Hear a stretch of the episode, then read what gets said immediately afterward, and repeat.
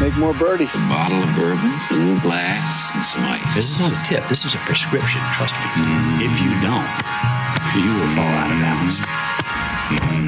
Welcome to Birdies and Bourbon. Sit down and have a sip. Welcome back, everybody, to the Birdies and Bourbon Show. Uh, we're really excited to be drinking with Atlanta restaurateur Chris Hall today from uh, from Local Three. I'm sure we may get into uh, some of your other ventures along the way, Chris. But uh, cheers, buddy! Thanks for joining us. Cheers! Thanks for having me. Absolutely. So, just to be transparent before we get started, um, so Chris was kind enough to share uh, a couple of, uh, I don't, do you call them store picks? I guess. Uh, yeah, I mean they're they're barrel picks. We just call them barrel, barrel picks. picks. Okay, all right. So so yeah, so Chris was kind enough to share um, a couple of barrel picks with us, uh, just for visuals and representation purposes. I do have an ASW and an Elijah Craig bottle. Uh, he will be showing the actual bottles. I, I don't have the actuals, but uh, just so you know, maybe we'll get some questions or uh, some likes or comments. Who knows what we'll get out of there? Hey, just like a restaurant owner, you're already drinking out of the to-go cup. I, I don't. Is there another cup that exists. I mean, come on, man. Like, it's just natural. It's like that and, and hot food. I don't know what hot food is. We don't eat hot food. That's not what we do, right? Yeah. not part of who we are. So yeah, awesome, awesome. So, so Chris, you picked the barrels out. I'm not sure if anybody uh, assisted you in that, but uh, which would you recommend we uh, we start with the uh, the Elijah Craig? Yeah, I think we start. I think we start with Elijah and then go to the ASW. Okay. Well, you, do you want to share a little about uh, what we're sipping on before we get started? Sure. Um, this is a this is a, a this is a, a, barrel pick that we did with Elijah. Um, we've done oh I don't know I think this is like our sixth or seventh barrel with them, um, and I've gotten to know Bernie Lubbers pretty well, so got a little chance to uh, figure out where some good good good honey holes are. Yeah. Um, you know, getting stuff out of Deatsville and, and places like that where, um, where we really, you know, you're getting a bourbon that we really like. So when we do a barrel pick, um, you know, we're generally sampling between six and nine, nine barrels. And basically it's, it's usually my partners and I, so I have two business partners and then sometimes we'll bring in folks from our organization and friends like the second barrel that we've done. And, uh, basically we'll try them all and kind of write down little notes about them. And we can pretty much immediately, if we do nine barrels, we can kind of knock out about four. Like there's usually four that yeah. we can agree on. They're just like, hey, man, that's not us. And then we go back, we try them again, and that's when the hand-to-hand combat starts. right? Then, then it's full on blood sport, Texas cage match. Like we're in it to win it. And usually we get it down to two. And sometimes we buy two because we just can't you know, get there. Oftentimes, you know, what are we looking for? Are we looking for a sipping bourbon or are we looking for a cocktail bourbon? Sure. It could be different, right? Mm-hmm. certainly the flavor, the flavor profile could be different. So we get it, we get it down to two or three, and then it's kind of like, what are you thinking? Um, this this whiskey that we have right here. So this this didn't this came from the new facility. This came from Cox, um, and uh, it's on it's on the fifth out of seven floors, so it's we just really liked it. It's a nine. It's I think it was nine nine years three months. Mm-hmm. Um, and I really uh, I have this thing. I, you know, everyone has kind of their their their flavor profile that they like and all. Sure. I've got this mad like juicy fruit thing, right? So banana is the technical name. Yeah. When I nose a bourbon and it smells like juicy fruit, it immediately gets me, right? And so I got a little of that juicy fruit, a little creme caramel, all those good things. And when we tasted it, out of the ones we tasted, it was the most balanced and fit. And so this one ended up being being the winner of this trip. So so what um, you're saying is when you're sitting around with uh, when when it's when it's tasting time and the business partners are there and they nose and they get that that banana juicy fruit, it's like, ah, shit, we can just go ahead and just. yeah, there's there's, like, there's immediate flavors that like all of us know. Like if there's something that's peppery, like like Mussman's gonna grab it, right? He's gonna be like, yeah, I want like I can I can almost tell you what they're gonna pick and what I'm gonna pick. The cool ones are, and this has happened probably, we've probably done I don't know, 30 barrels between between whiskey and tequila in the history of of of what we've done. And it's really cool. There have been, I think, three times when all of us immediately have been like, that's it. Oh wow. Yeah. Like no debate, like like nothing. We were like That's got to be a good feeling, though, right? I mean, you're. I mean, it, I mean, one, it's like, well, so it's them. Well, let let us taste the other ones, so we know why we're not picking those. But I mean, in the grand scheme, it's like now you can have fun with it, and you've taken all the decision criteria out. Usually that's problematic too because you're spending another 10 grand buying a second barrel. Because you're like, well, we know we got that one and we got to have more fun. So, like, we're to fire for effect over here and, and do that, which I, which I think is is is really fun. Um, you know, and there's there's different experiences you can have. There's the barrel pick, but then we like to go blend stuff too, right? Like like we like to go blend some stuff, and and that's always a good experience too. But I think what's so neat about barrels is like this is it. When it's gone, it's gone. Oh yeah. Right? There's Yeah. More, and no barrel will be like it. Um, It's like a fingerprint of, of the whiskey world, and so I think that's cool to be able to experience that. And one of the things that that we look for is is just is it distinctive, right?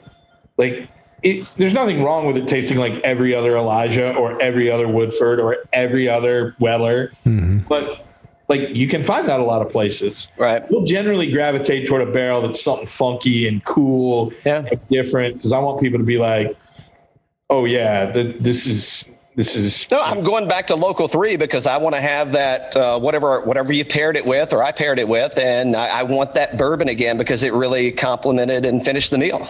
Yeah, that's that's it. I mean, you, you guys definitely get it, and it, it's always fun to do. And and now knowing enough about each distillery and who's making whiskey and stylistically, um, you know, I had a really cool conversation with Brent Elliott a couple months ago, just talking about like, he's like, listen, the sweet spot is between nine and twelve years. Yeah. You can take it as long as you want it, but he's right. I mean, a lot of times you, you get more tannin involved and you, you lose some things.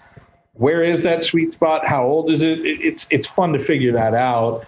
Um, and and each barrel is going to be different, and where it's stored in the rick house is going to affect it. What rick house it's in, all the microclimates. It's a cool thing, but I really love the fact that they're all different. Yeah, yeah, this is a, a great pick, and I, I see what you mean by the uniqueness. Again, I mean, you can find Elijah Craig uh, small batch on any shelf you walk into in any liquor store, but uh, I'm, I'm definitely getting that banana juicy fruit note. It's got a really clean finish uh, on on the end of this thing. I mean, it's like this is one of those. Uh, where the show, if, if I had a bottle of this, the show could get really bad really quick. this is dipping whiskey and it goes down really smooth. I mean, Yeah. you got this for is is you know this time of year you light a fire and you decide hey this is going to be good and we're going to sit here and we're going to sip this. It's it's very clean. Um, I, I think it, it's not overly spicy, yeah. but it's it's well rounded. It, it's it's not sort of too vanilla. It's not boring. It's just a really good. Yeah, I'm kind of getting some graham cracker on the palate on this thing. Is it's kind of coating my mouth a little bit. It's I mean I, like heavy, like honey graham crackery, and it then has the, a viscosity to it that we really that's that's something a lot, that's a great point. I mean, a lot of people don't talk about that. Mouthfeel is really important to me. Like, you know, some stuff can be really oily and that can be great. And like, look, I'm not calling anybody out, but there's a there's a whiskey out there with an age statement on, and I'm like, look, that's really thin. Yeah, not- well. it might be 10 years old, but it doesn't. And and when you drink, I, I I don't know if you guys have found this. Like for me, I tend to drink higher proof because then I can cut it to where I want it, as opposed to sort of, you know. I, When you I haven't a I lot- haven't learned that lesson yet about cutting it. yeah, well, no, may, maybe the issue is more the fact that uh, you know our palates are a little deader to 80 proof That- bourbon as it- opposed to 100 proof bourbon. And um, I, I think the one thing about Elijah that's interesting that that we need to be honest about when we're talking about whiskey is you buy a hundred dollar bottle of bourbon, it damn well better taste good, right? And you mm-hmm. like like it, it's those experiences in life like, like when do you feel you get value? Well, you feel you get value when something over delivers. Yep. That's right. So, like, listen, I'm a chef, right? Everybody's like, oh, like, I think Waffle House is value. It over delivers. It doesn't cost me a lot, but it's fresh eggs. it's damn good. They say hello every time. They know my name. My order is practically cooked before I sit my butt in the seat. Like, that's awesome. right? So that can exist in the bourbon world as well, in the sense of like, yeah, it's great to get you know Al Young, and it, it, it's great. I, I'll be honest with you, it's that time of year. Everybody's like, oh, I didn't get my call, I didn't get my.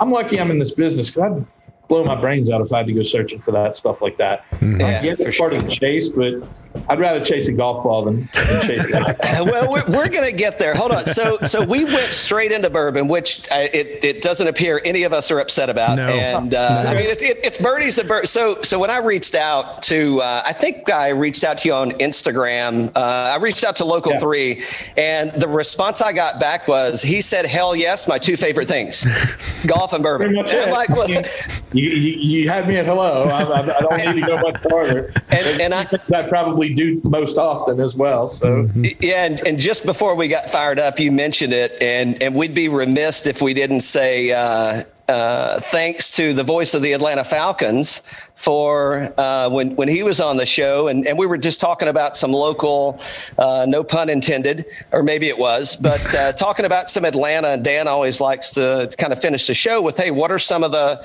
uh, diamonds in the rough, the places that you don't really, you know, that that you wouldn't just happen upon, and you got to kind of search them out." And the first place I believe he brought up was Local Three and, and yourself, and he's like, "You got to get this guy on the show," and I'm like, "Well, I hope he doesn't know us, so because maybe he'll say yes." uh, Wes is a great guy, and uh, he consistently takes my money on the golf course. as good as Wes is, his wife Victoria is much better, um, and we, we need to constantly remind him of that. But uh, Wes is a good friend and a, and a good player, um, and, and a lot of fun to hang out with. yeah. No, there's nobody that has. I mean, he's got as as many good golf stories involving athletes as anybody you'll ever meet. Yeah, well, I- I'm sure we'll get into a few of those with you, but but hold, but, but for the folks that don't know Chris Hall, um, so the uh, restaurateur or partner, however you'd like to uh, to to frame that up, in in local three, and you've had some businesses of your own. I don't know if you still have any standalones, but you're partnered, if it's uh, if I can say, with uh, with the folks that have Muss and Turner. Yeah, And- we're and- all everybody's in one pot now. We're all together. We're okay. Yeah, so one big happy family. Nice. Yeah, so so again, I'm yeah, I'm saying that's the local three, right? Is the Right, three of you guys? Three, we've got Muss and Turner's, um, which has a speakeasy. Eleanor's attached to it. We've got MTH Pizza, um, which is great, and then we have the concept that shall not be named. We're not going to talk about it. It's like Augusta. There you go. There you I literally built it under the model of Augusta, and I'm Clifford Roberts, and that's You're, you're sticking to it. Well, give us uh, give us a little bit of history about Chris Hall. Uh, for the most part, grew up in Atlanta. Um, moved here when I was a a kid, around around twelve. Uh, discovered booze at an early age, uh, and had the opportunity to go to boarding school in Tennessee, which was great. Um, and uh, went up north for college and came worked up there and, and came back home. Uh, started working in restaurants when I was 14. Started Culinary degree? Nope. I taught myself how to cook. Just worked in the best restaurants. I learned best promotion, I, best best job switch I ever made to this day was when I was 14. I wanted to buy a car, and my parents were like, "That's neat. Don't you, know, you better do something to supplement you mowing yards." And I was like, "Well, my friends' parents, you got some nice friends. You know, you're gonna help with insurance?" They're like, "Yeah, man, no, you're gonna figure that out too," which was great. It was an amazing lesson, and it's one of the reasons I'm an entrepreneur now. Um, but I really wanted a car. So I fabricated my age. And when I was 14, started working at the Pizza Hut. And then the next summer, I figured out I could ride my bike about a half mile further, and there was Fellini's. And Fellini's had better beer, better pizza, and hotter women. At 15, these are important criteria. Well, I mean, they still are important criteria, right? Nothing's changed. And No, not- not I, really. I did that, and um, I, I I just I didn't really know what I wanted to do, but I knew that sitting a job that was static and and kind of the same thing every day wouldn't suit me, and sitting behind a desk wouldn't probably do well for me. And I needed something creative, and this has turned into all those things. You know, and the side benefit to tie it all together of what I do is I've gotten to meet a lot of amazing people and cook for a lot of amazing people. And when they find out you're into golf, you get a lot of cool invitations to play a lot of cool places. Uh, I'm, I'm sure. That is when people ask me like, "What's the best part about your job?" And if I'm really honest with them, I'm like the golf courses I get to play and the people I get to play with. I mean, my team's great. I love everybody here, but that is that is the perk. That is the the unsung perk of what I do is is just getting to play really cool golf courses with really cool people. Well, you you opened the door, bud. So uh, let, give me what you, you you can give me the best one, top three. You, you- deal it up. It's your show. I mean, the best one's right down the road, right? Oh yeah, East Lake. right down the road.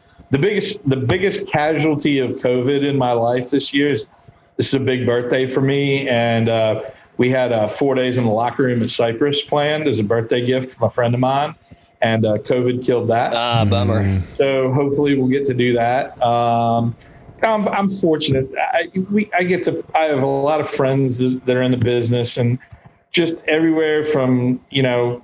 I mean, I'm wearing a Shinnecock hat, not on purpose. I just picked the golf hat because I wear a hat every day because I don't have any hair.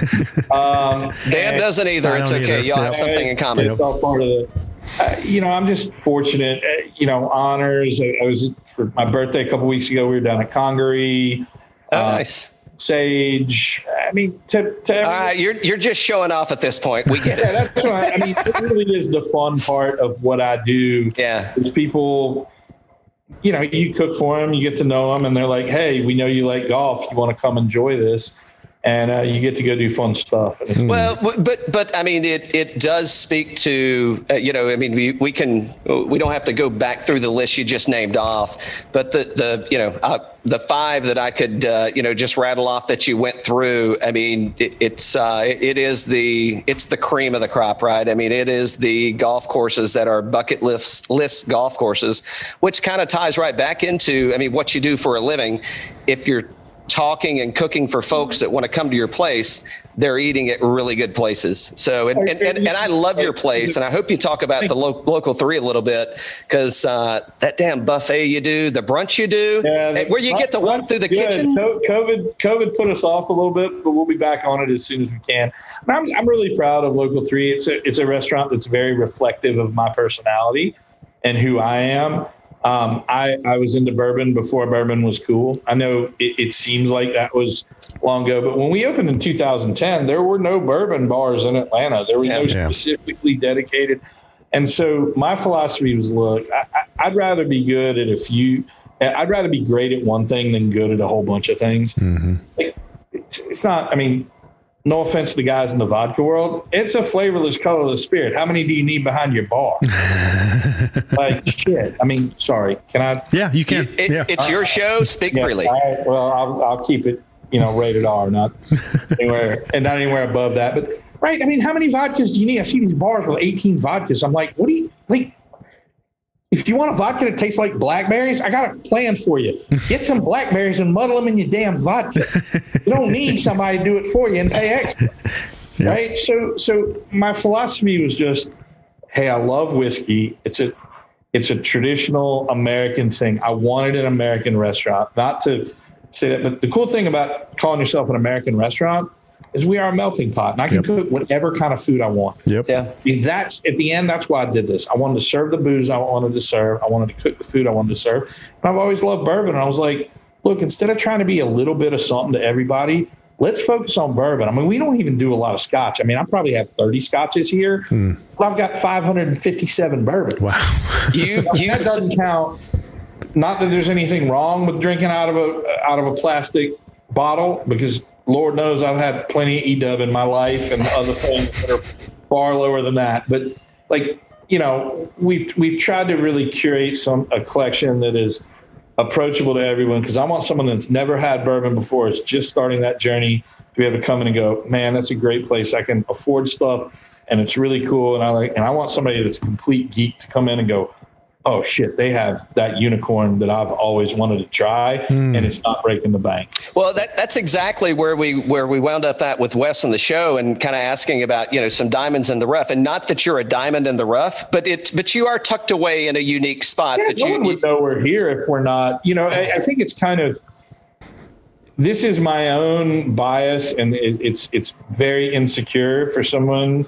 And but I'll put it out there to everybody. Like, I don't think we get enough credit for being the whiskey bar we are. I see other people that have a hundred bourbons, and people are like, "Oh my god, it's the best whiskey bar I've ever been." I'm like, that's not even a whiskey bar. That's like some sort of hobby. my, my point exactly, but that's where we went with Wes, and we were like, hey, you know, where where do you where would you go to drink if you were coming to Atlanta to drink bourbon? And it, he didn't. I, am I'm, I'm reflecting back, and it's cloudy because we were drinking a little bit, and I'm drinking now.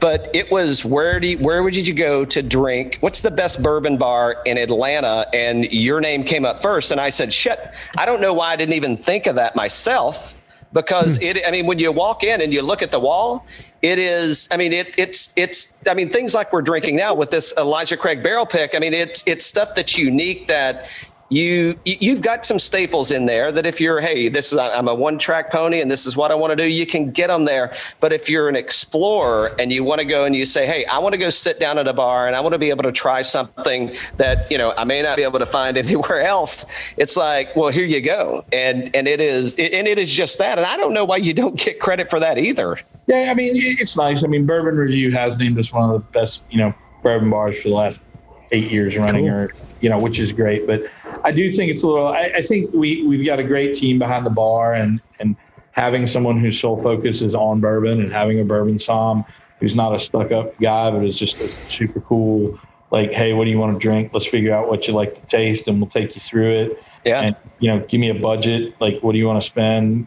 Um, I, I think that's an important part of it. I think we do some cool stuff like uh, you know we just got finished with our with our ninth year of brown friday which instead of Black Friday, we just discount all our whiskeys by 50%. Oh, that's cool. So you can sit at the bar and do your Christmas shopping. Like who, I mean, you know, even before COVID, who wants to go to the mall, right? Like, so, I mean, there's the other thing we do is we do a lot of neat tastings and events. We just have the ability to do um, some really cool stuff with with people like Chris Morris and Jackie Zykan and Brent Elliott and Bernie Lubbers and and you know, these are big names in the whiskey world, right? Like, um, you know, doing the debut of Castle and Key down here in a couple weeks uh, with with Will Arvin and his team up there, and and just being able to do things like that gives people access. I mean, the last event, Dave Pickerell was a dear friend of mine. The last event Dave ever did before he passed away was here. Hmm. Oh wow! Tuesday night, and was in LA on Thursday. You know so, the, um, the the only issue I have with those events that you do is I'm always too damn late and I never can get into them. now you've got my email. Yeah, I'll just send you when they're coming up and you'll be good to go.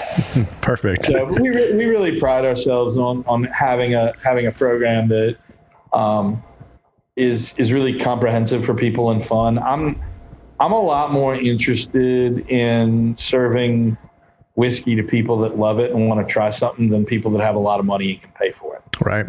Yeah. Like I, I just I like that's why I'll tell I'll tell this to all the people that are really geeked out on bourbon and love bourbon. When you come in here, you're going to see a list, and it's going to have about 400 and something bourbons on it. That ain't the whole shebang.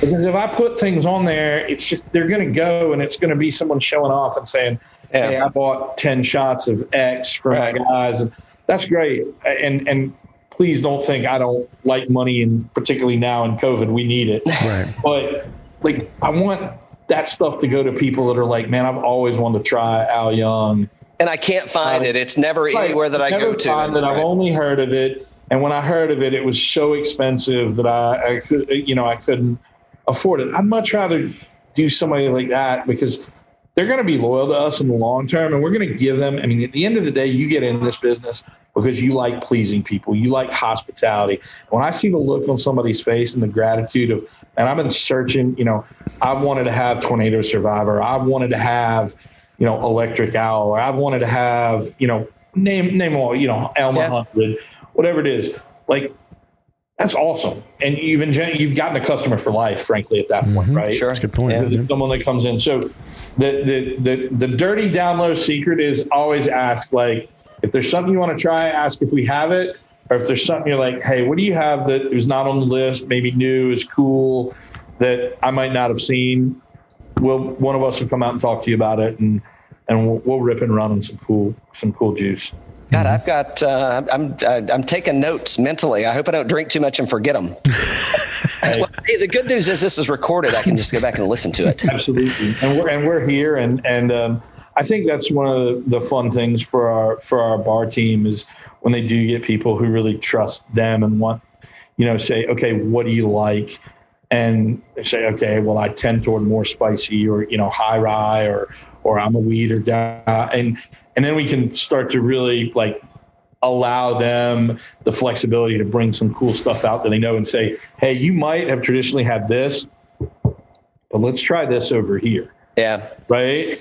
I- mean, I, I think it would, so. You're a chef, and I want to get there in just a second. But I mean, I, I think that's really key. And and you know, I mean, you've mentioned or referenced, uh, you know, a few labels, if you will, uh, or brands, and it's you know, it's people that are you know everybody's hunting a few unicorns i've definitely found a few myself and and that was for personal gratification that hey i i want them i, I just i want to have them on the bar and i and it's not for it's not for show it's not for tell it's just because i want to experience it and i i i you can see I, I like to I like to collect and not collect, but I like to have something. But you drink them and you share them with Yep, friends. absolutely. That's what I've always said. Any And- whiskey or wine in my home collection, I mean, there's there's two bottles of whiskey I have that have sentimental value to me. One I picked with with a friend who's passed away now, mm-hmm. right? And I drink that on the anniversary of his passing every year. Mm-hmm. Yep. And I've got about that much Black Maple Hill, the, the real Black Maple Hill. not the old one. And I love it so much because that that was the whiskey that made me go, oh shit.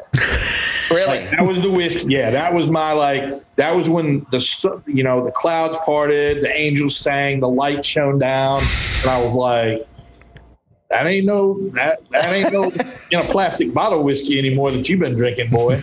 That's not Southern Comfort. That's So do you remember? Do you remember where you had it at?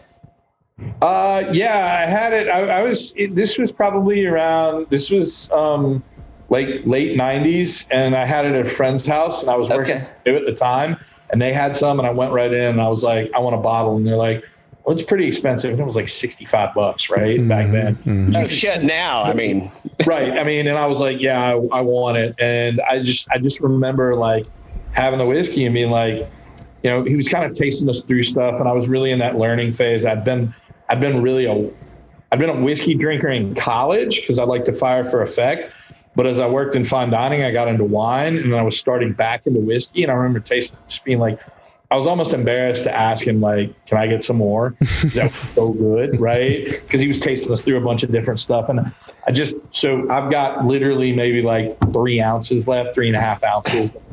At some point, I'll I'll kill it. Um, but everything else is there to share with friends. I mean, I think that's the joy of whiskey, is that it's a social, it's a social thing, and that's the joy of whiskey, the joy of food, and I mean, if you ever get a Yeah, chance I to experience local three in in in a uh, in a in a more in a regular environment than what we're going through today. I mean, that's exactly uh, what your establishment. I mean, it, it it's it's the epitome of come in, sit around. Uh, it's a gregarious uh, uh, atmosphere, and it is open and welcoming. And it's like how many how many restaurants do you get to go to and eat?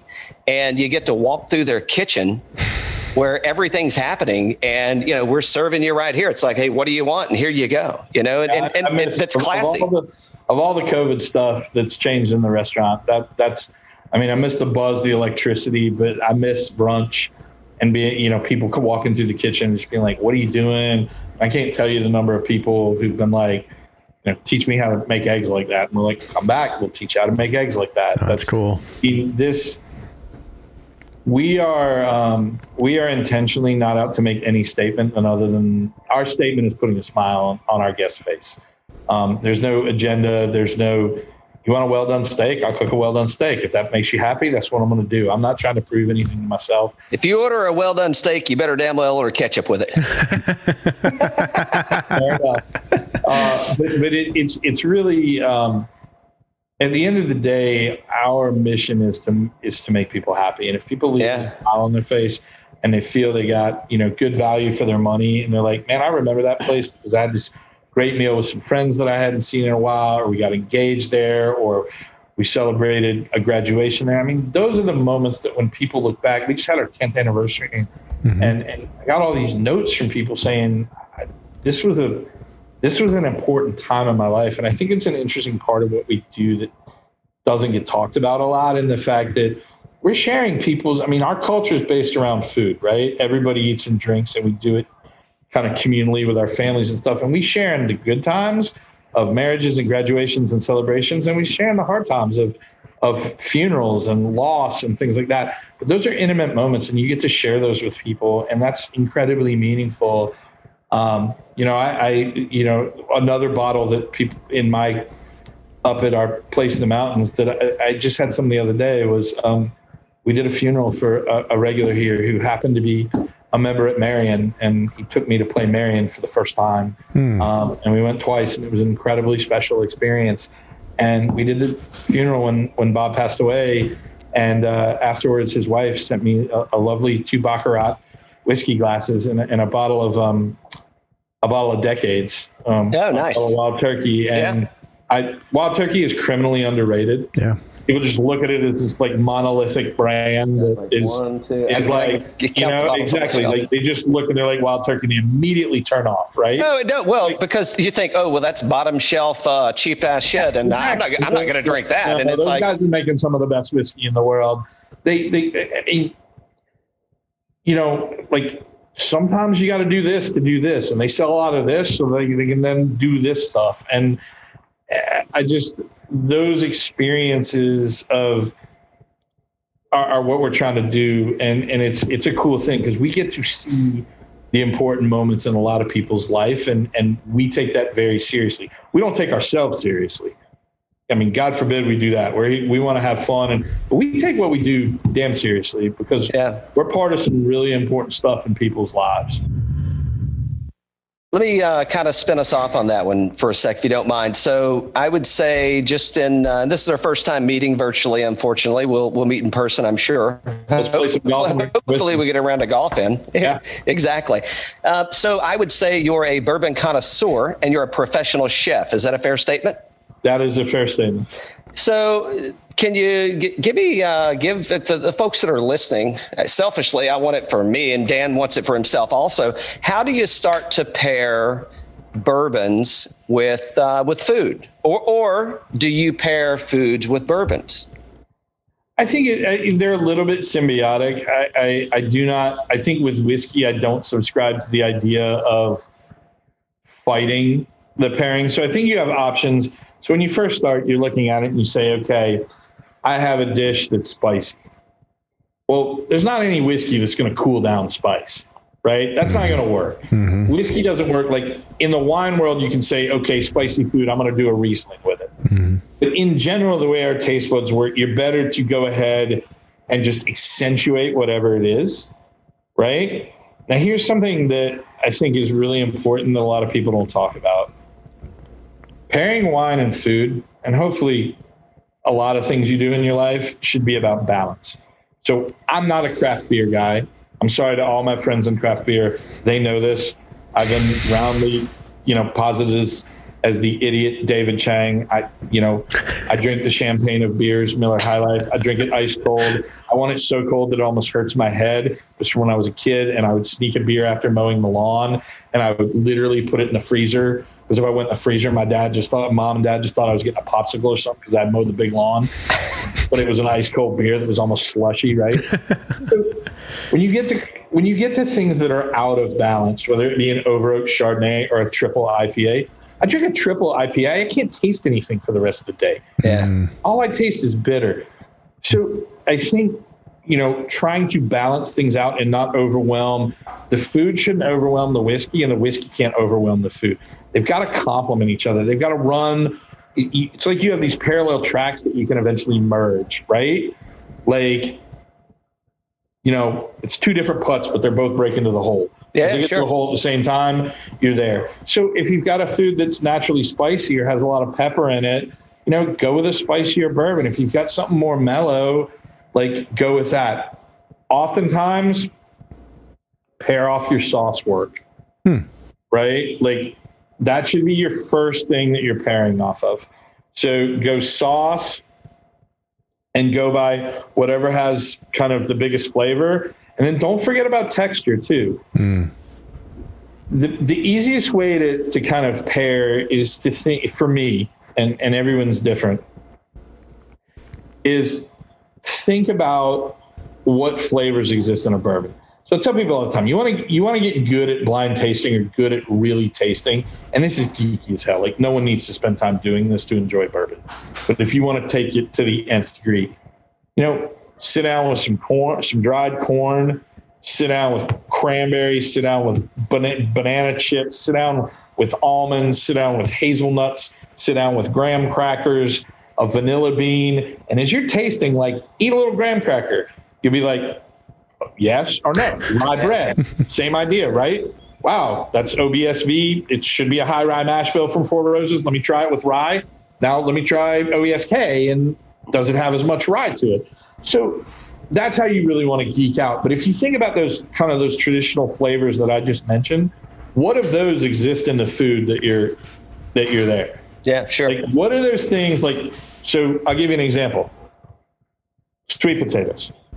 It's an easy bourbon pairing because people are going to put butter, people are going to put marshmallows, which is sweet, caramel, like all those things work. Hmm. Probably right? some allspice or cinnamon or Right. something So along those all those things go into like think about what goes with that and then try and think of the flavors and the bourbon that you have and meld them up together. I don't know if that answered your question. But it's- No, no, sure. Yeah. No, well, I mean, I was just, I mean, really, my question was, uh, I probably could have been more direct and, you know, how do you do it? But I mean, exactly, and just what you said is what's in the dish that you're cooking. And, and again, it's, uh, you know, in, it different than wine, which is, you know, complement it. Don't try and uh, move away from it. Like, like, yeah, I'm, I'm, I'm very much in the complimentary. And the other thing that you mentioned earlier that I think it's lost in this, if you're doing something heavy or light, pay attention to the viscosity of the whiskey. Yeah.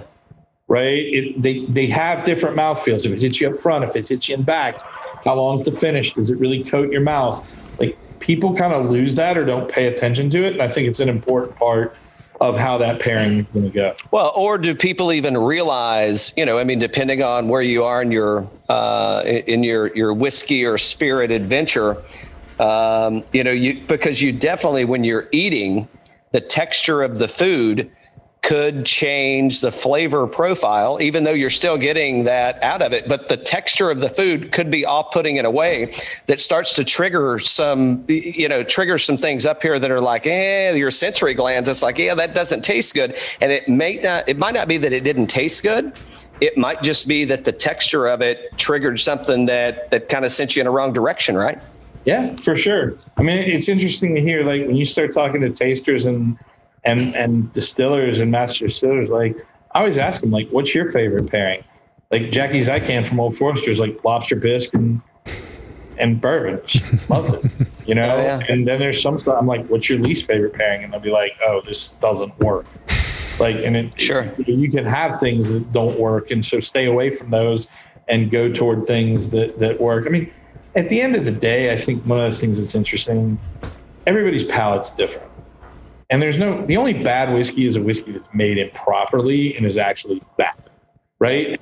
Like just because you like makers and it's not cool to like makers doesn't mean it's bad whiskey. It's really good whiskey. Mm-hmm. Right? And it's okay to drink it. Like drink what you like and eat what you like. And if you think that that goes with that, then if it does for you, great. I might look at you like you're high, but you know, that's like don't worry about that judgment. Like go for things and and you know the other thing about it is don't be afraid to experiment.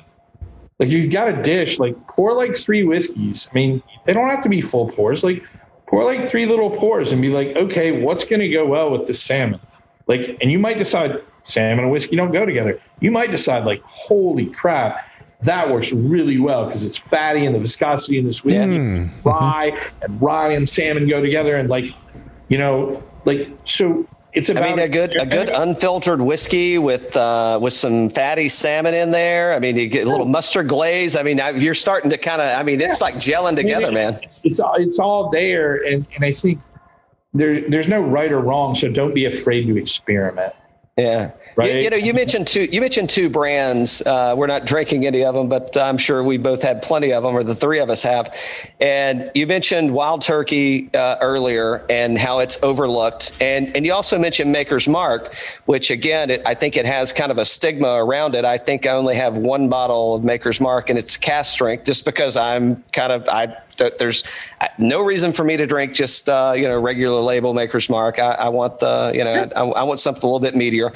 But you know, like if you if you wind up in a dive bar somewhere and you know you've got you got a black label and you got a white label maybe, but you're probably going to be able to find one of those two, being Makers or Wild Turkey 101, and neither of those are a bad option. And you, you go down that road, man. I mean, absolutely, and and and you do get into stuff like I think the two, the 19 and the 20 releases of their Stave project are really Yeah. interesting whiskeys.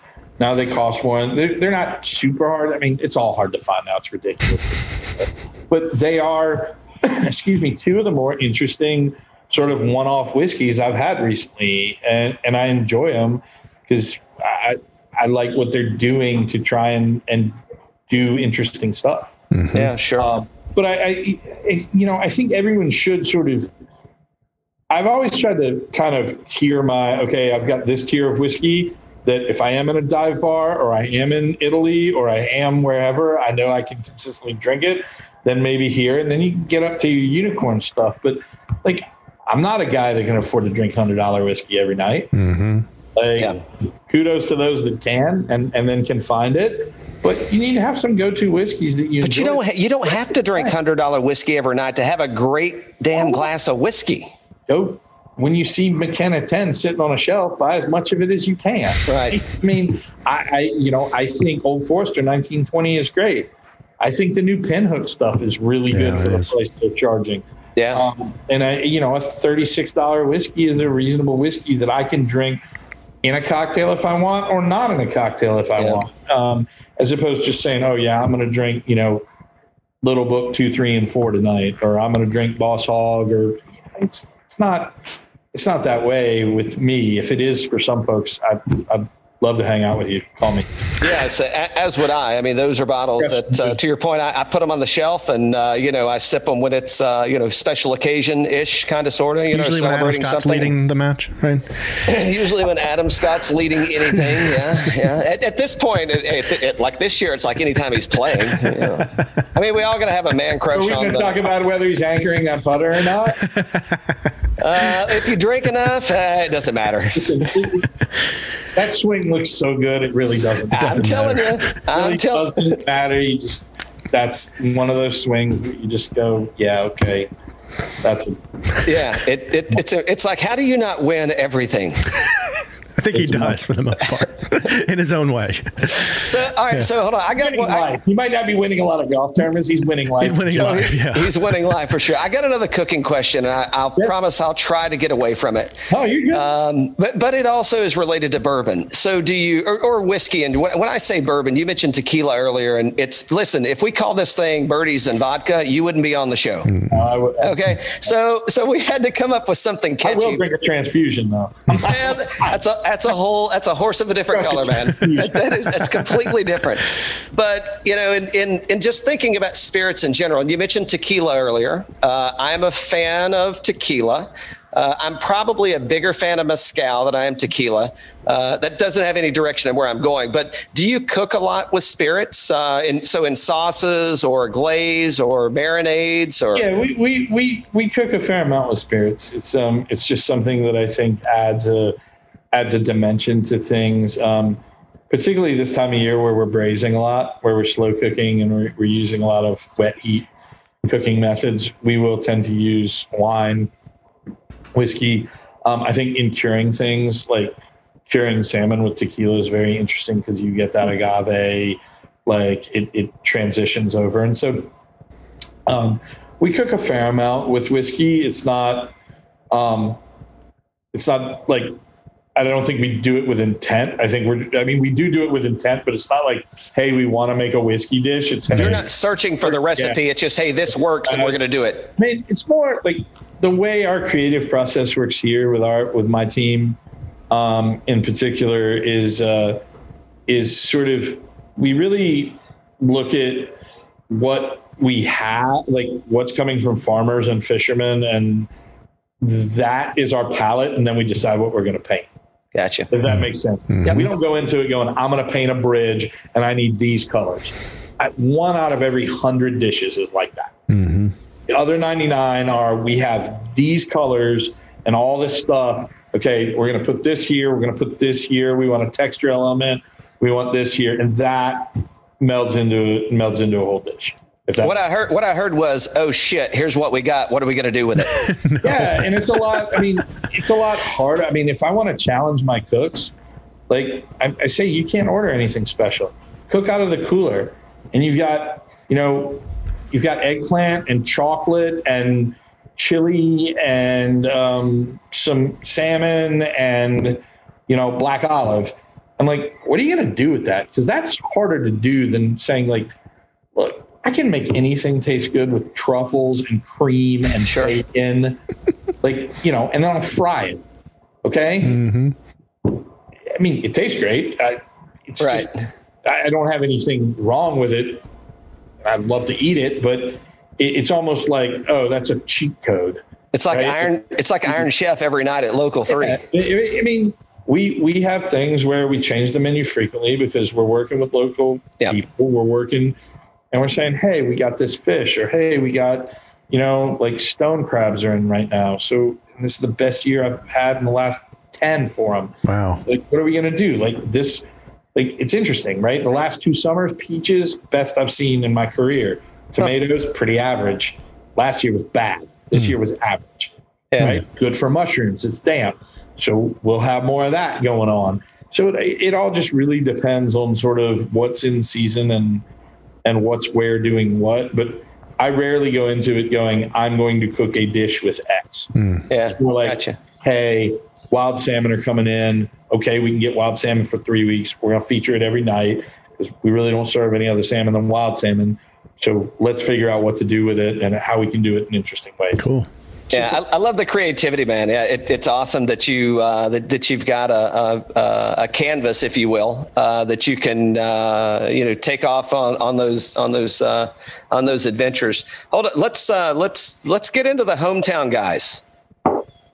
So, um, Jim and Charlie and Kelly and Josh and and the whole team at, at, at American Spirit are are really good friends. Um, I, I couldn't be prouder um, to have them as, as part of our our hospitality scene. Our in Atlanta, um, and we did a we did a giving kitchen blend with them really early on in their their sort of infancy and we've just been really close friends and uh, they called us one day and said hey we want to do something with you and the guys from brick store because we've got this kind of cool beer thing but it's a whiskey thing and we want the worlds to crash.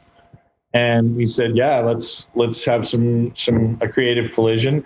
And we had done a uh, we had done a, a whistle pig barrel with with uh, with the guys from Brick Store that turned out amazing um, and called it the Rebel Alliance just because we like to fancy ourselves as rebels against the the the bigger sort of restaurant conglomerates of the Sure. world. I guess.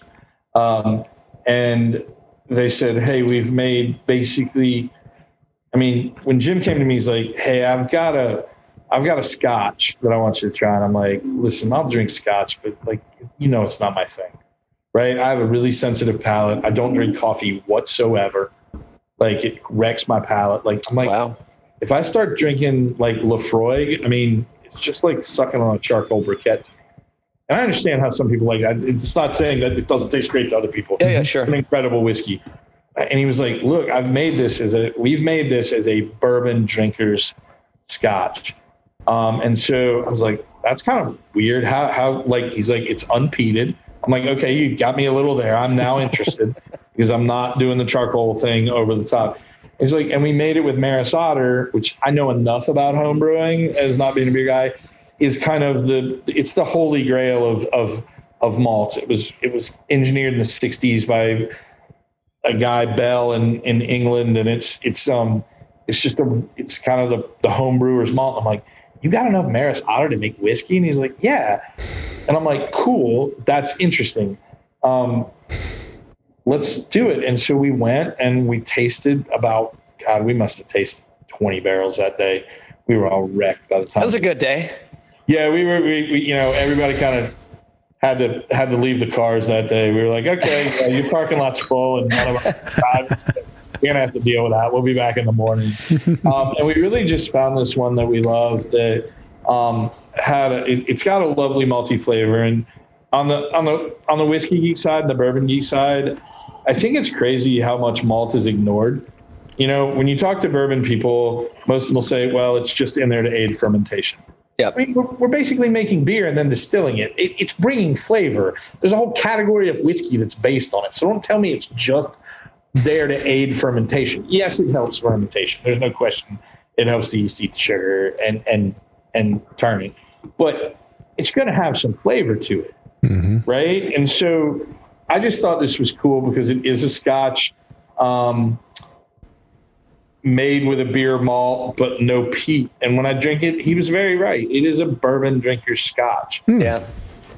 I, I would say too. I, I would expand on that a little bit and say if you're if you're like, eh, I don't really like whiskey, and and for the folks that haven't tried uh, the Maris Otter whiskey from ASW, this is uh, when he says it's Scotch. He's referencing in the way that it's made and in the grain content that makes up uh, that makes up the juice. It, it would. I, wouldn't say that this tastes No, like it doesn't taste like scotch at yeah, all. it, right. It's just in in the process and then in the in in the grain. And I would also say if you're like, eh, I'm not a big whiskey guy, just never could get into it, you know, and it's probably because you were drinking, you know, uh, the black label and the brown label and the white label, you know, you. It, but this is a if if you're into some of those uh, malted beers. Uh, kind of higher proof beer. This is a beer drinker's introduction to whiskey 100%. I also think it's. I mean, this is this is rare. This is a single varietal. This is just Maris Otter. Mm. Right? Usually, you get lots of different malts. Lots of like this is just Maris Otter. Like so, it's a very unique. Um, it's a unique whiskey, and it's one that um, anytime you can collaborate, any any um, time that we get to work with friends like the guys at Brick Store and Leon's, like it's magic. I mean, they're incredibly creative people. They have, you know, I mean, that really is a legit like top ten in the world beer bar. I mean, Yeah. people travel from all over the world to see Oh, Brickstore Pub? see Mike and the boys. And so when we get to um, when we get to collaborate with that and learn from them and, and be part of that, it's it's really magical for us to be able to do that. Yeah, talk about two uh, couple hell of a days. I mean, you work in uh, working a trip to Brick Store, working a trip to uh, Local Three. You maybe get around in at. Uh, I'm trying to think of what would be around that you could actually play. Uh, if you know anybody, can get you on at East Lake. I mean, that's that- East that- Lake would be great if you can get on Druid. That would be great. You know, they, they, yeah, East, East Lake's the most logical kind of yeah, place for everybody. Um, you know, which is it's always fun. It's it. I understand it has the the big name, but it is a great track. Everything's out in front of you. Oh my God, You- it is. It's a it's a wonderful golf course. It's a great caddy program. You won't find a better staff in the country anywhere. I mean, It- it- Chad, Drew and Dave and Yeah, Chef Nick. I mean, they're they're they're literally top notch, and so um, they're great friends. And I, I always love going out and playing out there. Oh, speaking of, so we had Chad on the show a while back, uh, back before, uh, back before the tournament. Um, so, are you involved in the? Uh, uh, I forget the name of the barbecue team. Are you involved in Q that? school. Q school. Q school. Yeah. Uh, you know, I am a, I am a, I don't know what you would call me. I am a, an interested onlooker, the head taster. Um, but no, I, I um, I don't think Chad and Stuart want anything to do with me. They're both dear friends. Uh, we are, we are going to do an event together at Sage Valley uh, later on this this spring for the Junior Invitational. Oh, cool. We're going to take on some other barbecue guys. I think uh, I think Davis and Zach Johnson are going down. That's sweet. So we're, we're coming for those guys. I don't know if they even know that yet, but we're coming. Um, and uh, but no, I um, I, I I don't think I know enough to uh, sate their incredible uh, uh, you know desire. I, has Stuart ever shown you? Did he ever tell you the story about his jacket? No, no, no, no. But but but you've already opened it up, so go ahead. Stuart's a pretty Stuart's a, a, a pretty chill guy, right? I mean, we're both Georgia Tech guys. Like, he, he, Stuart's very even keel. I am not, but that that's neither here nor there. So Stuart comes up to me one day and he's, he's in the restaurant. And he's like, "Got a blazer on." I'm like, "I got a blazer on, dude. Like, like, I don't need a blazer jacket to that." He's like, "I got to show you something." Oh boy. Opens the blazer.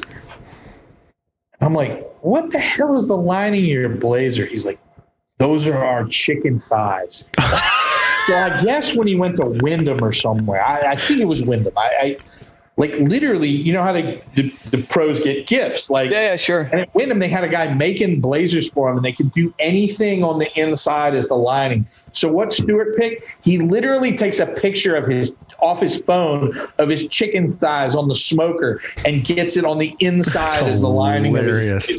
Hilarious. Well, where- He probably wants to throw it out, but it's it's like I was like, that's hardcore, dude. That's really freaking hardcore. it's Like, I mean, those guys, like, I like. First of all, did you talk with Chad about pickles? Oh yeah. oh yeah, yeah, yeah. right. Christmas pickles. Yeah. Yeah, Christmas like pickles are important, but I'm telling you, Chad's. I mean, those chicken thighs are as good as it gets, man. I mean, they are so delicious and so good. Those guys do a, do a great job. So Very yeah. I'm, I'm an interested taster. Um, occasionally ask for advice about strange things, not things you would normally barbecue. right? If they got stuck with doing fish or something, Oh, yeah. hopefully I'd get a call. But when it comes to chicken thighs and things like that, I'm They're like just just just stand back. they're way ahead of me. Even I'll admit that. Like it, it, it's just delicious. The chicken Right. thigh blazer. Well, I, you know, I, this is the thing. He's talking to Chris Lilly, and I'm like, so I'm talking to Lilly one day, and I'm like, you played in the pro. He's played Pep. Chris Lilly's played in the Pebble Beach Pro in like ten straight years. I'm like, how do I get in this thing? He's like, don't worry about it. You only room for so many chefs.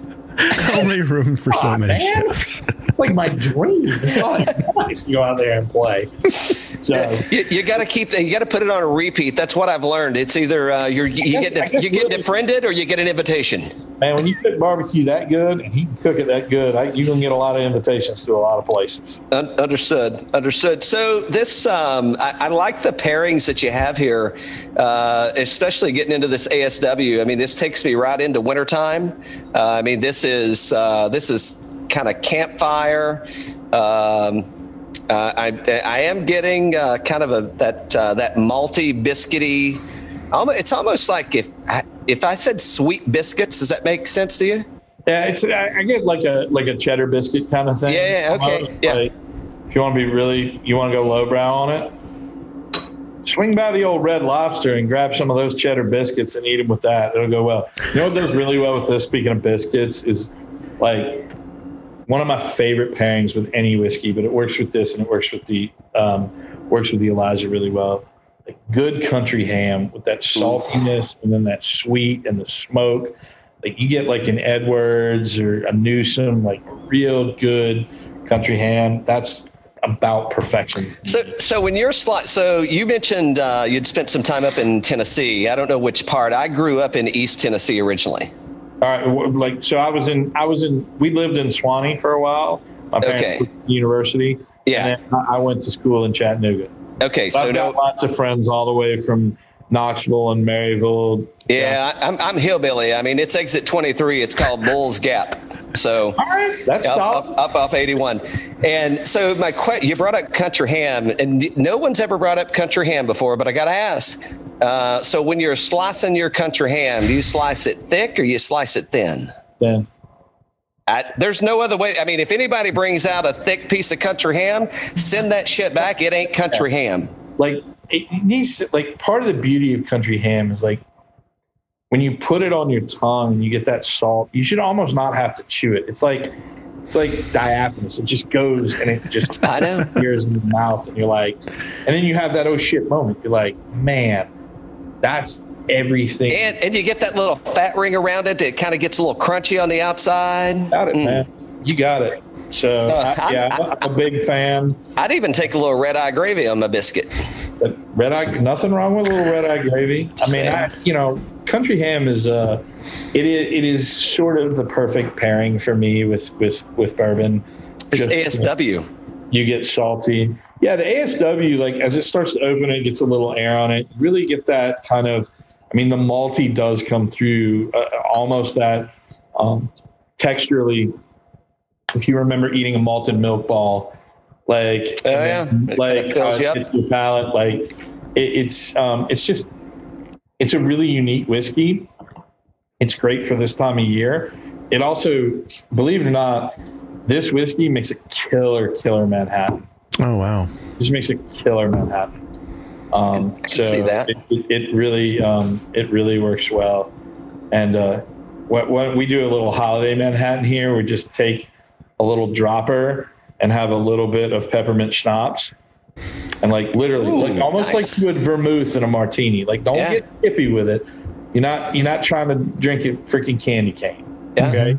But just that little bit of peppermint because it's gonna like oftentimes with rye you'll get those minty Sure. like notes and it'll bring that out a little bit. So that's hmm. a little fun cocktail you can do at home. It's Interesting. a really good Manhattan and just like a drop, like you would vermouth of of some sort of peppermint schnapps or Yeah. But I'm do you? sure got Rumple Minze hanging around for golf bets and stuff like that. right? It, it, probably happens. Yeah. Do you guys do a lot of uh, so with your cocktail program at the bar? Uh, I, I, I can be honest. I've been there several times. I've never had a cocktail because there's so damn many You're good. straight whiskey. I get it. I, I, I mean, I'm like, well, I don't know why I would mix that with anything. I'd let, and then and then it's like, well, I'll the next time I'll have it with a cocktail, but the next time I'm like, no, I'll take that one and I'll just have it neat. You know. I totally get it. I totally get it. Uh, so, but do you guys do a lot of uh, like you know fresh purees and, and such for? Yeah, we're doing everything here. Um, Yeah. We're doing we're doing most everything here. Um, you know, one of our one of our classics that we we really can't take off is is a drink called a Nashville Sour. Um, and uh, Charlie and Andy Nelson for Green Brier, I they came down here looking to distribute their whiskey and they got sent one place and somebody called me and said, Hey, these two boys are from Tennessee. You'll love them. They got a great story. I'm going to send them for lunch at your place. They're talking to some distributors. I said, All right. You know, and I met them and we hit it off instantly. And I was like, Listen, you guys are going to get lost over there. It's not going to be good. Give me 10 minutes. And I made a phone call. Somebody came down. We got them hooked up. Um, so kind of it was it was great. We've been close because they've done well in, in the states since they've been Yeah, sure. They're great guys. And so we were talking one day, and one of our bartenders, we call it a Nashville sour. And so it's Belle Meade, and there's a fig puree in there, and we do a red wine float on the top. It's just a little, Ooh, nice. a little egg white. It's it's a killer drink. It's just Wow. That sounds so amazing. yeah, we're doing everything. Um, we're doing everything here. There's, there's, you know, um, we're trying to do as many tinctures, infusions, everything like that. I, I've kind of forbidden. Um, it's fine to use liquors and things like that, but there's no flavored booze in here. Right. Like if you want to flavor your booze, Go you can- somewhere else. Like, you want honey in your bourbon? Get some damn honey and put it in your bourbon. We're not Right. going to buy, like, you know, I mean, from vodka, anything. You know, we're we're going to do it all ourselves and make everything here. Yeah. Yeah. So, so I don't want to keep you too long. Uh, you, you got got to as much chat. time as you want. I got at least another half hour. It'll be the longest podcast ever. You guys kick me off whenever. Well, I mean, if, if you're entertaining enough, it'll just breeze right through it. Uh, so, so you, you brought up, uh, and I want to get back to some golf, but uh, I, I can't help it. I mean, you know, it, it's it's not often that you wind up with someone that is in your position that has their take on spirits and also likes to play golf. So I, I kind of, it's like i I'm like an old sweater, man. I'm like, uh, which way do I go? But so you mentioned flavored, and I agree with the flavored stuff. Uh, you know, sometimes somebody will sneak in a. Uh, I won't get into any names, but what's your take on the um, uh, on the finishes that are coming? So not flavored, but finishes. yeah, I'm fine with finishing because I think that's that's part of the process. I mean, if you're putting something in oak to start and it has to be New American, if you want to pull it at some point and put it in a different oak, I mean, I think the new Woodford, the the Baccarat. I mean, Yeah. care less. I can't say that. Chris Morris will send me hate mail. I love the Baccarat. Um, but what really matters is the fact they aged it for like eight years in Armagnac. right? And that gave it a really The- interesting. I mean, I can tell you this: I, I get my years mixed up because I'm I'm old and I drink too much, um, and I can't like. I'll I- drink to that. I remember golf holes like better than, but like Samurai Scientist, which was Dave's last boss hog, right? So Yep. yes, it's insanely expensive, but the fact, like you know, put that whiskey in umeshu plum barrels for two years. That was the most. It was not only what, to my mind, the best, but the most interesting whiskey that came out in 2019.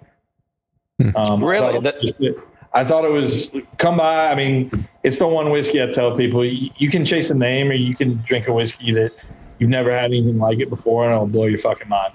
Yeah. Like, so a lot of people will be like, uh, and I'm, I tend toward bourbon, not rye, and this is 100% rye, but it's just with the plum wine barrels and everything they did with it, it it's just very unique. So I like it. I mean, it was funny. I, I did a, a little, we did a, a barrel dinner where we, we bought some barrels with Chris Morris uh, last year, and I asked him flat out, I'm like, what's your favorite whiskey you ever made?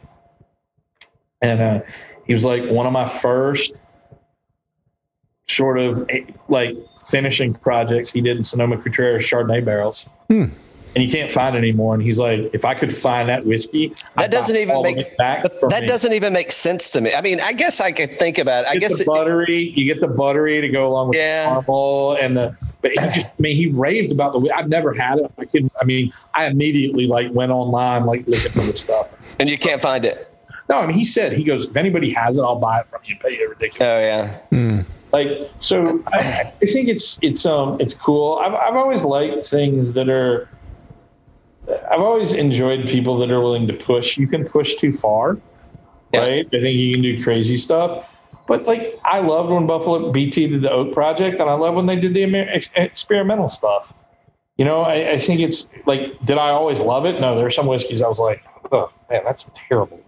Like and then, but there were some that I was like, man, that's really really cool. Single oak was a super cool idea, and that was such an interesting idea that you're going to take single trees, you're going to age the same whiskey. Like it's such a cool idea. So um, yeah, I, I think it's cool. I think people.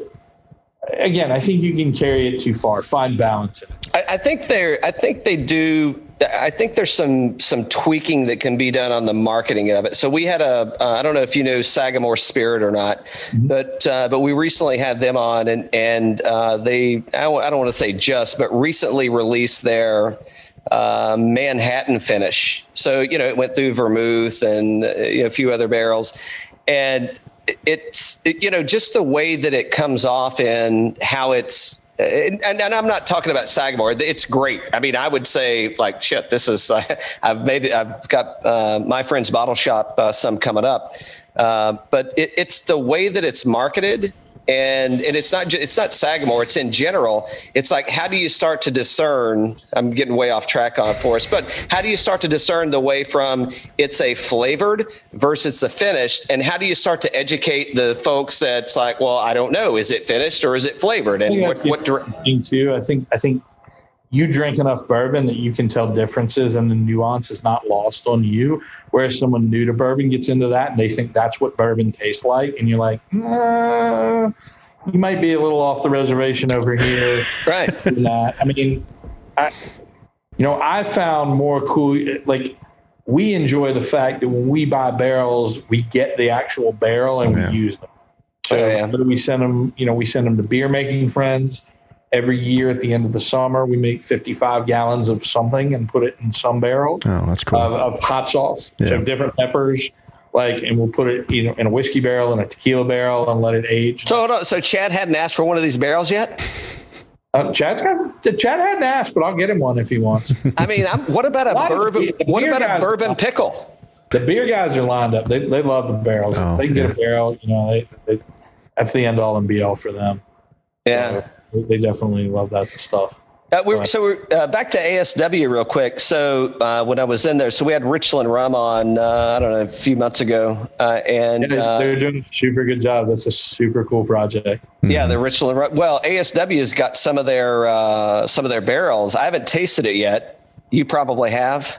I have not. I've seen Okay. the barrels, but I haven't. Um, I the last time I was over there, I kind of looked at them and and said made a mental note to try it, but I have not. To I, I made a I made a mental note and wrote down the date that they said uh, we think this is when it's going to be ready, and I'm like, uh, we need to get you back on the show and talk about this release. uh, yeah, I think it, I think it'll be really popular. Um, I mean, How do we do I that had- from local three? We we can do it. Let's do it. Let's let's we do it all from here. We'll get we'll get the private room and we'll rock it out from here. Very Perfect. cool. I- I'm I'm in. I'm in. Uh, all right, I've I've already made another note. We got we got good times and some golf coming up. So We right. do. Uh, definitely going to have to get some strokes. Uh, uh, terrible. I'm terrible. uh, hold on. So let, let's uh, let's. Are we good to go into golf now? Oh yeah. Good, good for some golf talk. Absolutely, always. So so you you've rattled off a few. Uh, have you played Otokoa Farms? I have not. All right, so we got to get up there and see our buddy Ed. It's a it's a great place. That's a good track. Yeah. Beautiful area. Um, Yeah. What what else? Because you said you had a place up in the mountains. You don't have to. We don't want the address yet. Yeah, but- no, I don't. I don't. I, I that is. Um, I don't play up there. I'm not allowed to take my clubs up there. Okay. That's It's a getaway. I've made to my wife. Yeah. um, is no golf clubs up there because I do uh, spend a lot of time, um, you know, playing, which is which is great. I'm lucky that we don't have kids, so I, I get out a fair amount. I try and I try and practice at least once a week and play twice a week. Now, some weeks, you know, it changes and you can't, you know, Yeah. Yeah. Sure. and, and work commitments and all. But I, I, I do. I'm fortunate that I get to play golf and and get out there and hack it around. So we, So- we can go to Pine Tree. We can play out there wherever you guys want to play. Is that so? And, and Wes said he was he was either at Pine Tree or he is at Pine Tree. I think he was a member, but he's not anymore. But Was because they moved out and now Yeah. he's um, so. But I'm I'm at Pine Tree. Uh, okay. So good track. You know, greens will beat you up a little bit. Here's the thing. I, I mean, literally. So, I mean, maybe this shows what kind of amateur golfer I am, or maybe it shows how exclusive Pine Tree is. I had never heard of Pine Tree until Wes mentioned it. I mean, would is that common? Yeah, I think um, it's a it's it's a it's a hardcore players club, and there's nothing like I'm Brad the GM. Those guys are going to kill me. They, like they do a great job with everything, but it's really a golfer's golf club. I mean, you want to get a game. There's a game there every day of the week. Like you get a game, Gotcha. um, and and it's it's you know Kennesaw State team plays out there. Chad Phillips has his academy out there, so you see a lot of young, and by young I mean 14 to 15 year old kids Yeah, yeah, sure. absolutely murder it. Um, a lot of people practicing out. I mean, you go to the range out there at any given time, the putting green, they're going to be like 10, 15 people hitting balls. Well, you're really making me want to make a trip up there, bud. But listen, you, you get to play with me and you, you'll beat the brakes off of me. So, Oh, I- well, I don't know about you that. know, we, I, we, I just try and get it around a little bit and, uh, but it's fun. The greens are really great. It's a great group of people. Um, and it's a, it's a, you know, really fun place. Yeah. Uh, so what what did we touch on, man? Let's. Uh, I've, I've rattled off enough, and I've been uh, jabbing you with things. What what do you want to hit on? You want to talk about Giving Tree? You want to talk about? I mean, we, uh, you know, the Giving Kitchen's a charity we help found that um, excuse me. helps hospitality workers in need. So um, anyone that serves food or drink for a living in the state of Georgia, we help. So if you are into golf and into bourbon, like we could help the people in the grill at your club, and we could help the people at your local bar or your servers at your local restaurant. And uh, we just help restaurant workers in crisis. Um, as a lot of people know, most restaurant workers and hospitality workers trade time for money. And if they don't work, they don't earn. So if you break your ankle and can't work for six weeks and you're a single mom, you're in danger of becoming homeless. And that's where we can step in and make sure your rent is paid and your electricity's on and you've got food on the table. And that's um, that's really our passion project. Um, we're fortunate enough to, uh, you know, for anybody that that's looking for golf related stuff as well or whiskey related stuff as well. Uh, we have our big team Heidi event at the end of January. It'll be virtual this year. Uh, we auction off an entire run of Pappy. So you'll get everything from this year, including the wine. Um, we also have some killer golf lots on courses you really wouldn't be able to play otherwise unless you're, you know, really well connected. Um, That's cool. and Yeah. gives you a chance, you know, to to go do cool stuff. Um, you know, go down to the Floridian, play around with Claude Harmon. And, no, I mean seriously, it's stuff we've auctioned off before, and you know, sets of clubs and just just really cool stuff. So that's our charity, um, and that's our passion project. And right now in our business, we need it more than ever. Right, because COVID has really taken a toll on a lot of um, a lot of restaurants around around Georgia, and frankly, you know, it's a lot of a lot of our friends um, are are going to struggle to make it out of this, and so it's more important for everybody to know now than ever. If you have a local restaurant that you like, you need to go there. You need to support the staff and support the owners because these are the people that have supported you. They've supported your your athletic booster club. They've supported the volleyball team. They've supported your church. They've done all that. Mm-hmm. This is the time where we're asking you guys to come back and and show that to us because we need it right now. Very cool. Um, it's, it's very important. So Chris is being uh, humble, I guess. Uh, so if you go to uh, local three, I think three is spelled out like T H R E. So local, it's all Local. letters. Yeah, all Oh, letters, oh. no numbers, and uh, and they're regularly posting uh, on their social media sites, and it's all local three, all letters, no numbers, and they've got uh, pickup meals for you. You you come in, you get your meals to go, and you take them back with you. So uh, you know that's uh, that's definitely uh, something and, and, and a great way to support. I'm sure you can come in uh, when when time permits. Uh, you can be able to come in and, and, and eat inside, socially distancing and, and respectfully, Yeah, of course. we're, we're socially distanced right now. We have heaters on the patio. If you come indoors, uh, we took the took the kind of rare move in that we installed a biodefense system. So we have a system called Synexis that you can read about on our website that um, actually basically takes all the air coming into the space and has dried hydrogen peroxide.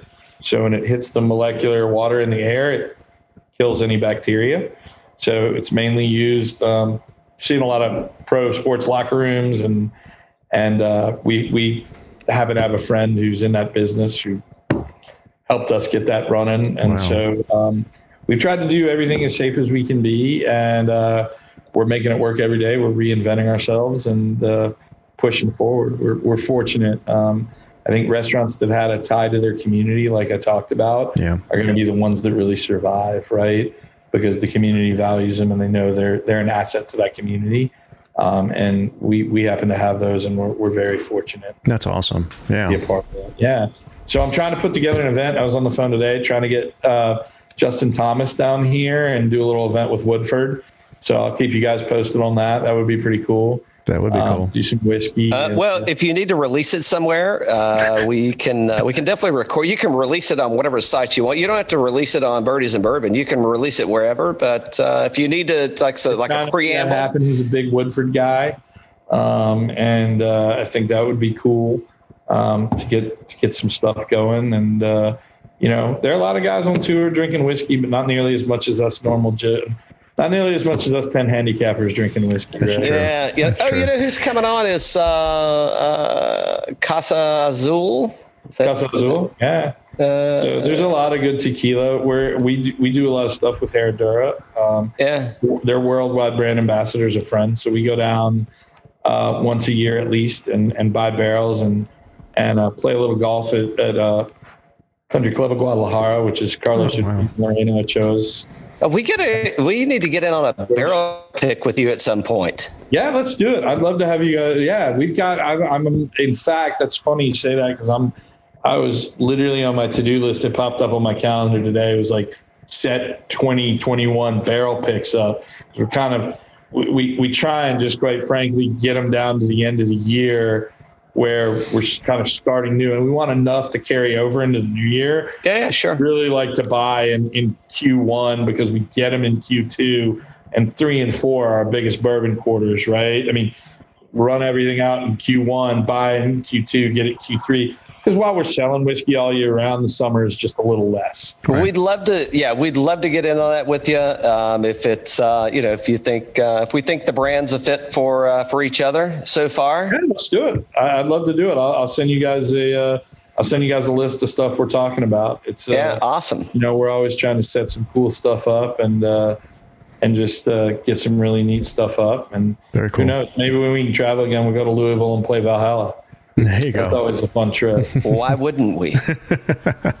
it's, it's, yeah, that's a good track. That's that's all you want. It's it's a good track. So- yeah, it, it, it'll. That, it'll I mean, that's that's part of it. Is I'm always looking like where can I go drink whiskey and play golf and kind of like blend those two things together. Because if I'm going to be here, where can I be here? I mean, how pissed off would you be if you had to go to work and you didn't have a good time? That listen, that's why I chose what I do. No, no two days are the same. And then it's a tough life. I, I, I tell people jokingly I'm living the dream, but I really am. I mean, there's so much cool stuff, and and uh, we're just we're very fortunate to be where we are and be able to do what we love to do. And I, I've been able to find a way to to to work and do what I love, and get to play a lot of golf, which is another thing I love, and drink whiskey. So. Uh, things in my world are pretty good. That's awesome. Chris Hall from Local 3, it's been great talking to you. Dan, I know you got a question to ask him. Go ahead.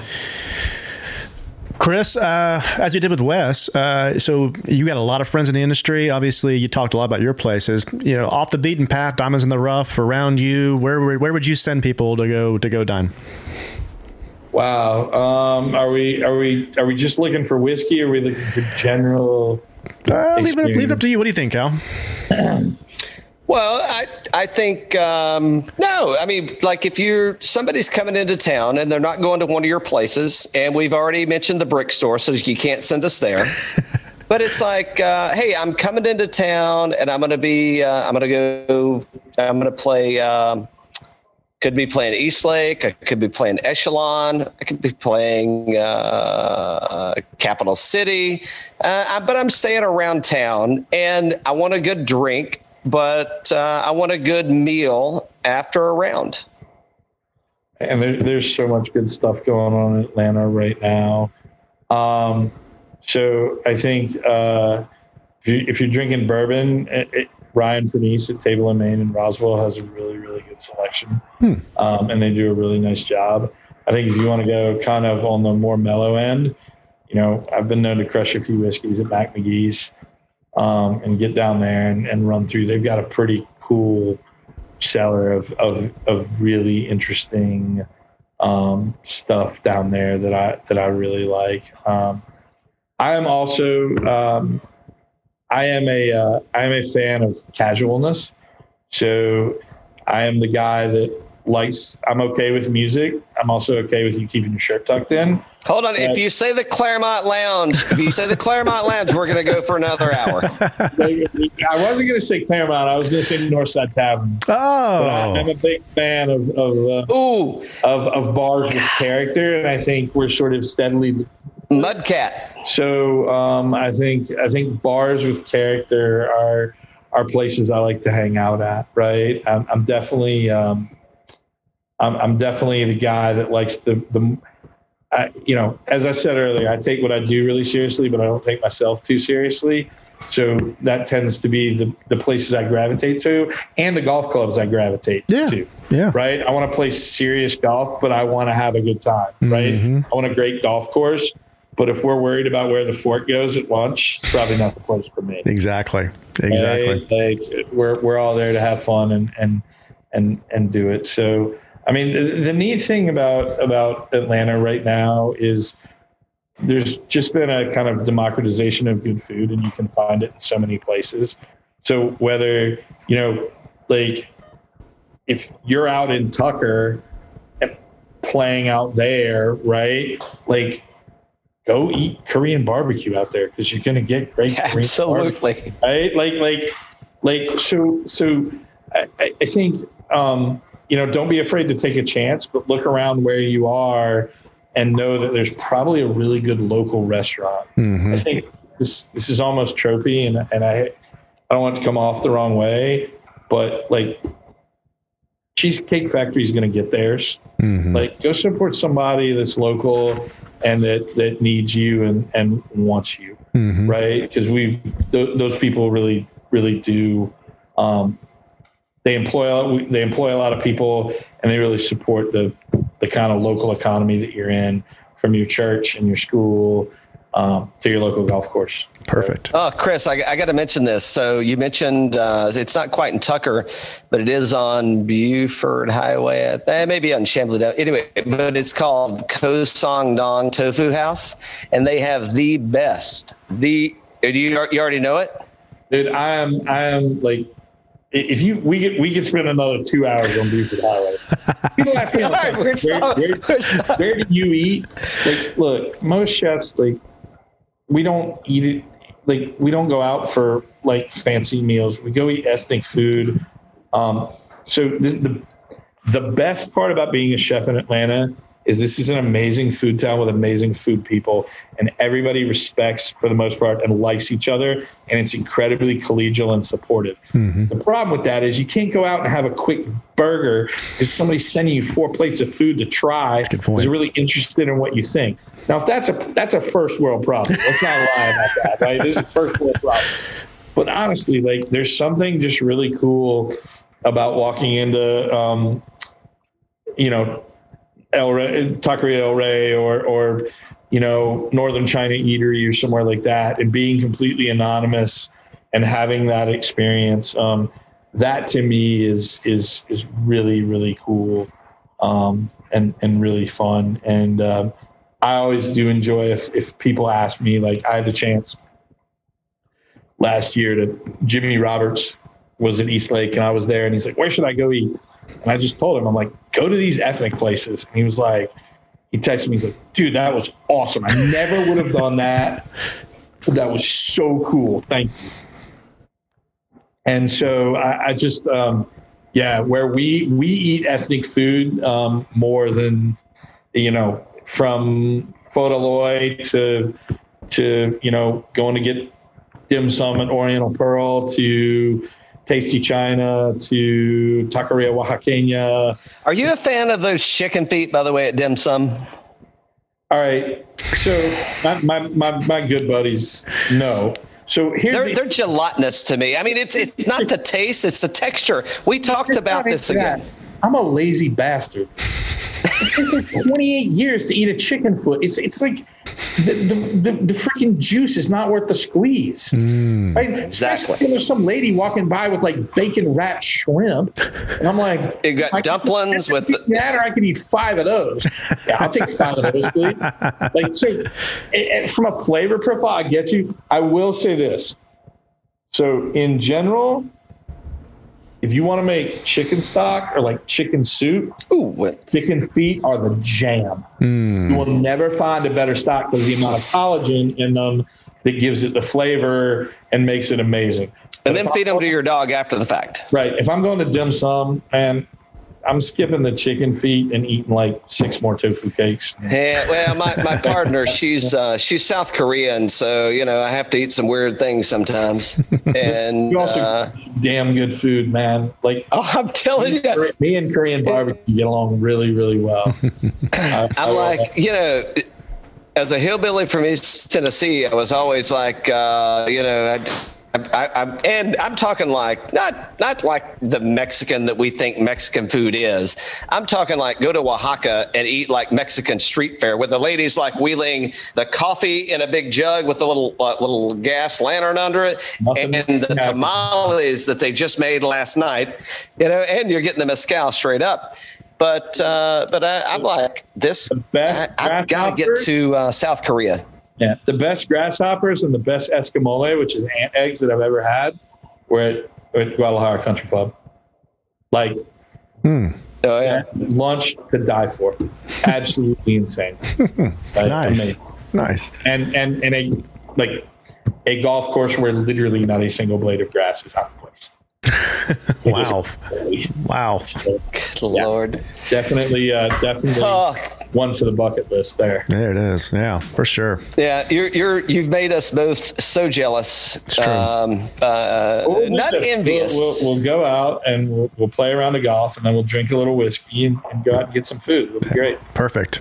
kind of a perfect day, right? Not Yeah. much more Chris- can happen other than that. Well, hey, Chris Hall, before we go, have we told everybody where they can find you? Do you want to say it again? So you can say it at a later date. You, you can find me at any of our restaurants. So M- Muss and Turner's, which is Cumberland Cumberland Parkway in Smyrna, MTH Pizza, which is right around the corner. If you haven't tried that, it's the best pizza in town. And I normally don't talk about my food like that, but it, it really is as good a pizza as you'll find in Atlanta. Awesome. And then if you want to come drink whiskey with me, I'm normally at Local 3 five to six nights a week, which is right off of 75 um, right by the OK Cafe across from the public library. So come down to Buckhead and drink some whiskey. Awesome. Is there some place else that you didn't want to mention that you wanted to mention? No, I, you know, I, I think I got them all. I think I got them all. Thank um, you. Cheers, Chris, guys. cheers. Really Thank- thanks so much, great buddy. Holiday season and uh, stay healthy. All right, you too. Yeah, Thank you too, bud. All right, Cheers. Cheers.